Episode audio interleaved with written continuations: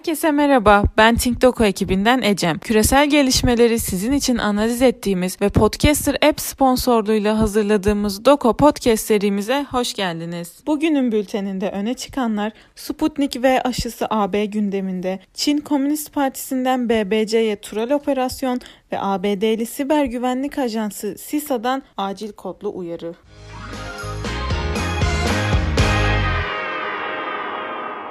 Avrupa İlaç Ajansı yaptığı açıklamada Sputnik 5 aşısı için yayınlanmış araştırma verilerinin analizine ve sürekli inceleme sürecine başlandığını duyurdu. Ön inceleme sonrası EMA'nın onayı halinde 50 milyon adet Rus aşısı Sputnik 5 birlik için hazır ve kullanılabilir konuma gelecek. Bu önemli çünkü Rus muhalif Navalny'nin tutuklanması sonrası AB Rusya'ya karşı yaptırım uygulayacağını söylemiş. Bu durum AB ve Rusya arasındaki ipleri iyice germişti. Sputnik 5 aşısının AB ülkeleri ülkelerinde uygulanabilirliğinin gündeme gelmesi aralarında oluşan gerilimin başka ilişkilere sıçramadığını, aksine aşı diplomasisinin etkisini koruduğunu gösteriyor. Sputnik 5 onay alması halinde ABD uygulanacak ilk batı dışında gelişmiş aşı olacak. Avrupa'da üretim yapılmamasından dolayı aşının üretim tesislerinin denetleneceği açıklandı. Rusya ise aşılamada geri kalan AB ve Sputnik 5 aşısının blok genelinde kullanılmasının onaylanması için lobicilik faaliyetlerine devam ediyor. Peki bu anlamda beklentiler neler? Öncelikle Rusya ve AB arasında ticari anlamda ilişki sağlanması, Batı-Rus geriliminin azalması, aşıyı teslim alma ve uygulama konusunda Avrupa Birliği ülkeleri arasında koordinasyon sorunu ve durağan bir politik risk.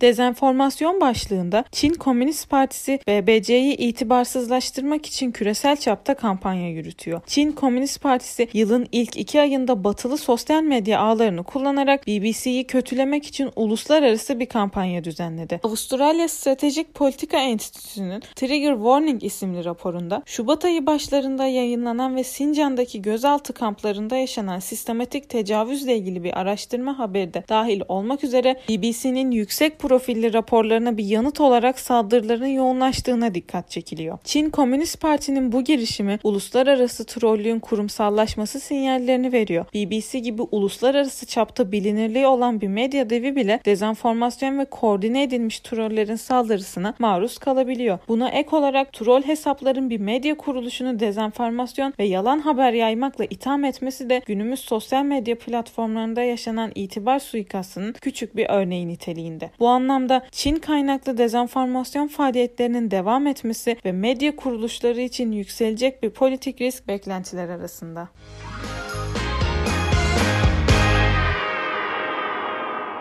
ABD otoritesi CISA, Çin devletli destekli hackerların siber saldırılarına karşı uyardı. ABD'li teknoloji devi Microsoft'un Exchange adındaki e-posta server sunucusunun Çinli siber tehdit grupları tarafından hacklenmesinin ardından Siber Güvenlik ve Altyapı Güvenliği Ajansı CISA bir uyarı dokümanı yayınladı. Yayınlanan rapora göre Hafnium adlı Çin devlet destekli hacker grubunun Microsoft'u hacklerken yakalandı ve bu olayın ardından CISA'nın acil koduyla tüm tüm devlet kurumlarını bilgilendirdiği ortaya çıktı. Söz konusu saldırının ABD genelindeki tüm devlet kurumlarını etkileyebileceği ve Çin hackerların siber casusluk temelli saldırılarının başka yollardan da devam edeceği düşünülüyor. Peki bu neden önemli? Çünkü ABD ile Çin arasında sessiz bir siber savaş gibi bir çatışma durumunun söz konusu olduğu biliniyor. Uzun bir zamandır her iki devletin istihbarat servislerinin kontrolünde olan gruplar ofansif siber operasyonlarda aktif rol alıyorlar. Çinli siber siber tehdit gruplarının bu tür faaliyetlerinin genellikle ABD'nin sivil ve askeri kritik altyapılarına yönelik yapılıyor. Söz konusu son saldırıda da Çin devlet destekli Hafnium grubu Microsoft serverları üzerinden ABD kritik altyapılarını hedef alıyor. Bu anlamda ABD istihbarat servislerinin Çin siber altyapısına yönelik misilleme operasyonları söz konusu olabilir. Aynı zamanda FBI gibi kurumlar adı geçen Çin hacker grubu üyelerinin kimliklerini yayınlayabilir. Bu isimler ürünler ABD'nin yaptırımlar listesine eklenebilir ve Çinli hackerlar Microsoft üzerinden kritik ABD kurumlarına sızma gerçekleştirdiği tespit edebilir. Bunlarla birlikte ise politik risk yükselebilir.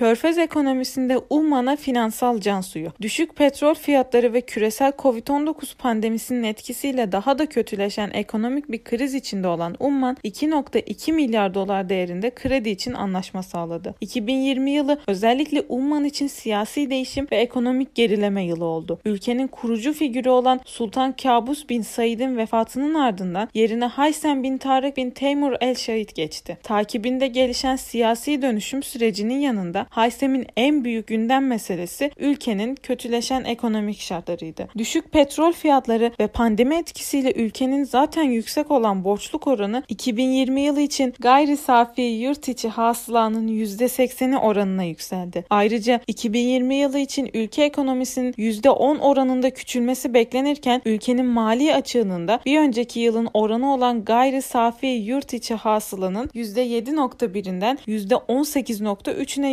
yükselmesi bekleniyor. Tüm bu göstergeler altında ülkenin kredi notu Moody's, Fitch ve S&P gibi uluslararası derecelendirme kuruluşları tarafından düşürüldü ve Ekim 2020'de S&P Umman'ın notunu B Plus'a yani yatırım yapılamaz seviyesine çekti. Tüm bu ekonomik sıkıntılar sebebiyle yatırım yapılamaz kredi notuna rağmen 2.2 milyar dolarlık bir kredi alınması Umman için önemli bir can suyu işlevi görecektir. Peki beklentiler neler? Öncelikle bütçe açıkları ve borçluluk ile mücadele eden Umman için az da olsa ekonomik rahatlama ve yüksek politik ve ekonomik riskin hakim olduğu Umman için belirli bir oranda iyileşme.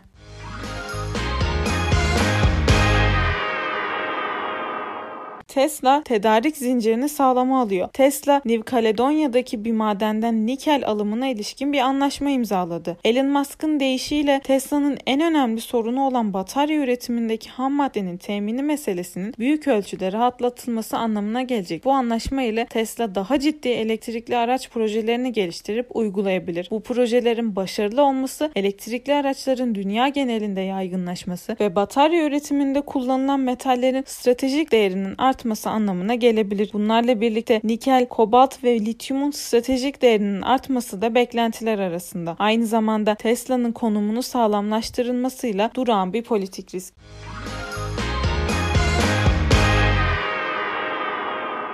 Elektrikli otomobil macerasında lityum fiyatları artmaya devam ediyor. Batarya üretmeye elverişli lityumun fiyatı Çin'de %68 oranında artarak Haziran 2019'dan beri en yüksek seviyeye ulaştı. Stratejik önemi artan ve batarya üretimiyle iltisaklı emtialar arasında en önemlilerden birisi olan lityum hususunda Çin'in üstünlüğü bilinen bir durum olmakla birlikte bu emtiaların kontrolünün bir çatışma sebebi olması da uzak bir ihtimal değil. Dolayısıyla elektrikli araç endüstrisi endüstrisi ve bu endüstrinin geleceği bu endüstriyle iltisaklı olan ham maddelerinin de tedarikini bir mesele haline getiriyor. Bu gelişmelerle elektrikli araç endüstrisinde Çin'in rekabet gücüne dair gelişmelerin gözlemlenmesi ve endüstriyle iltisaklı emtialara ilişkin çatışma atmosferinin oluşmaya başlaması beklentiler arasında. Bunlarla birlikte ise yükselecek bir politik risk.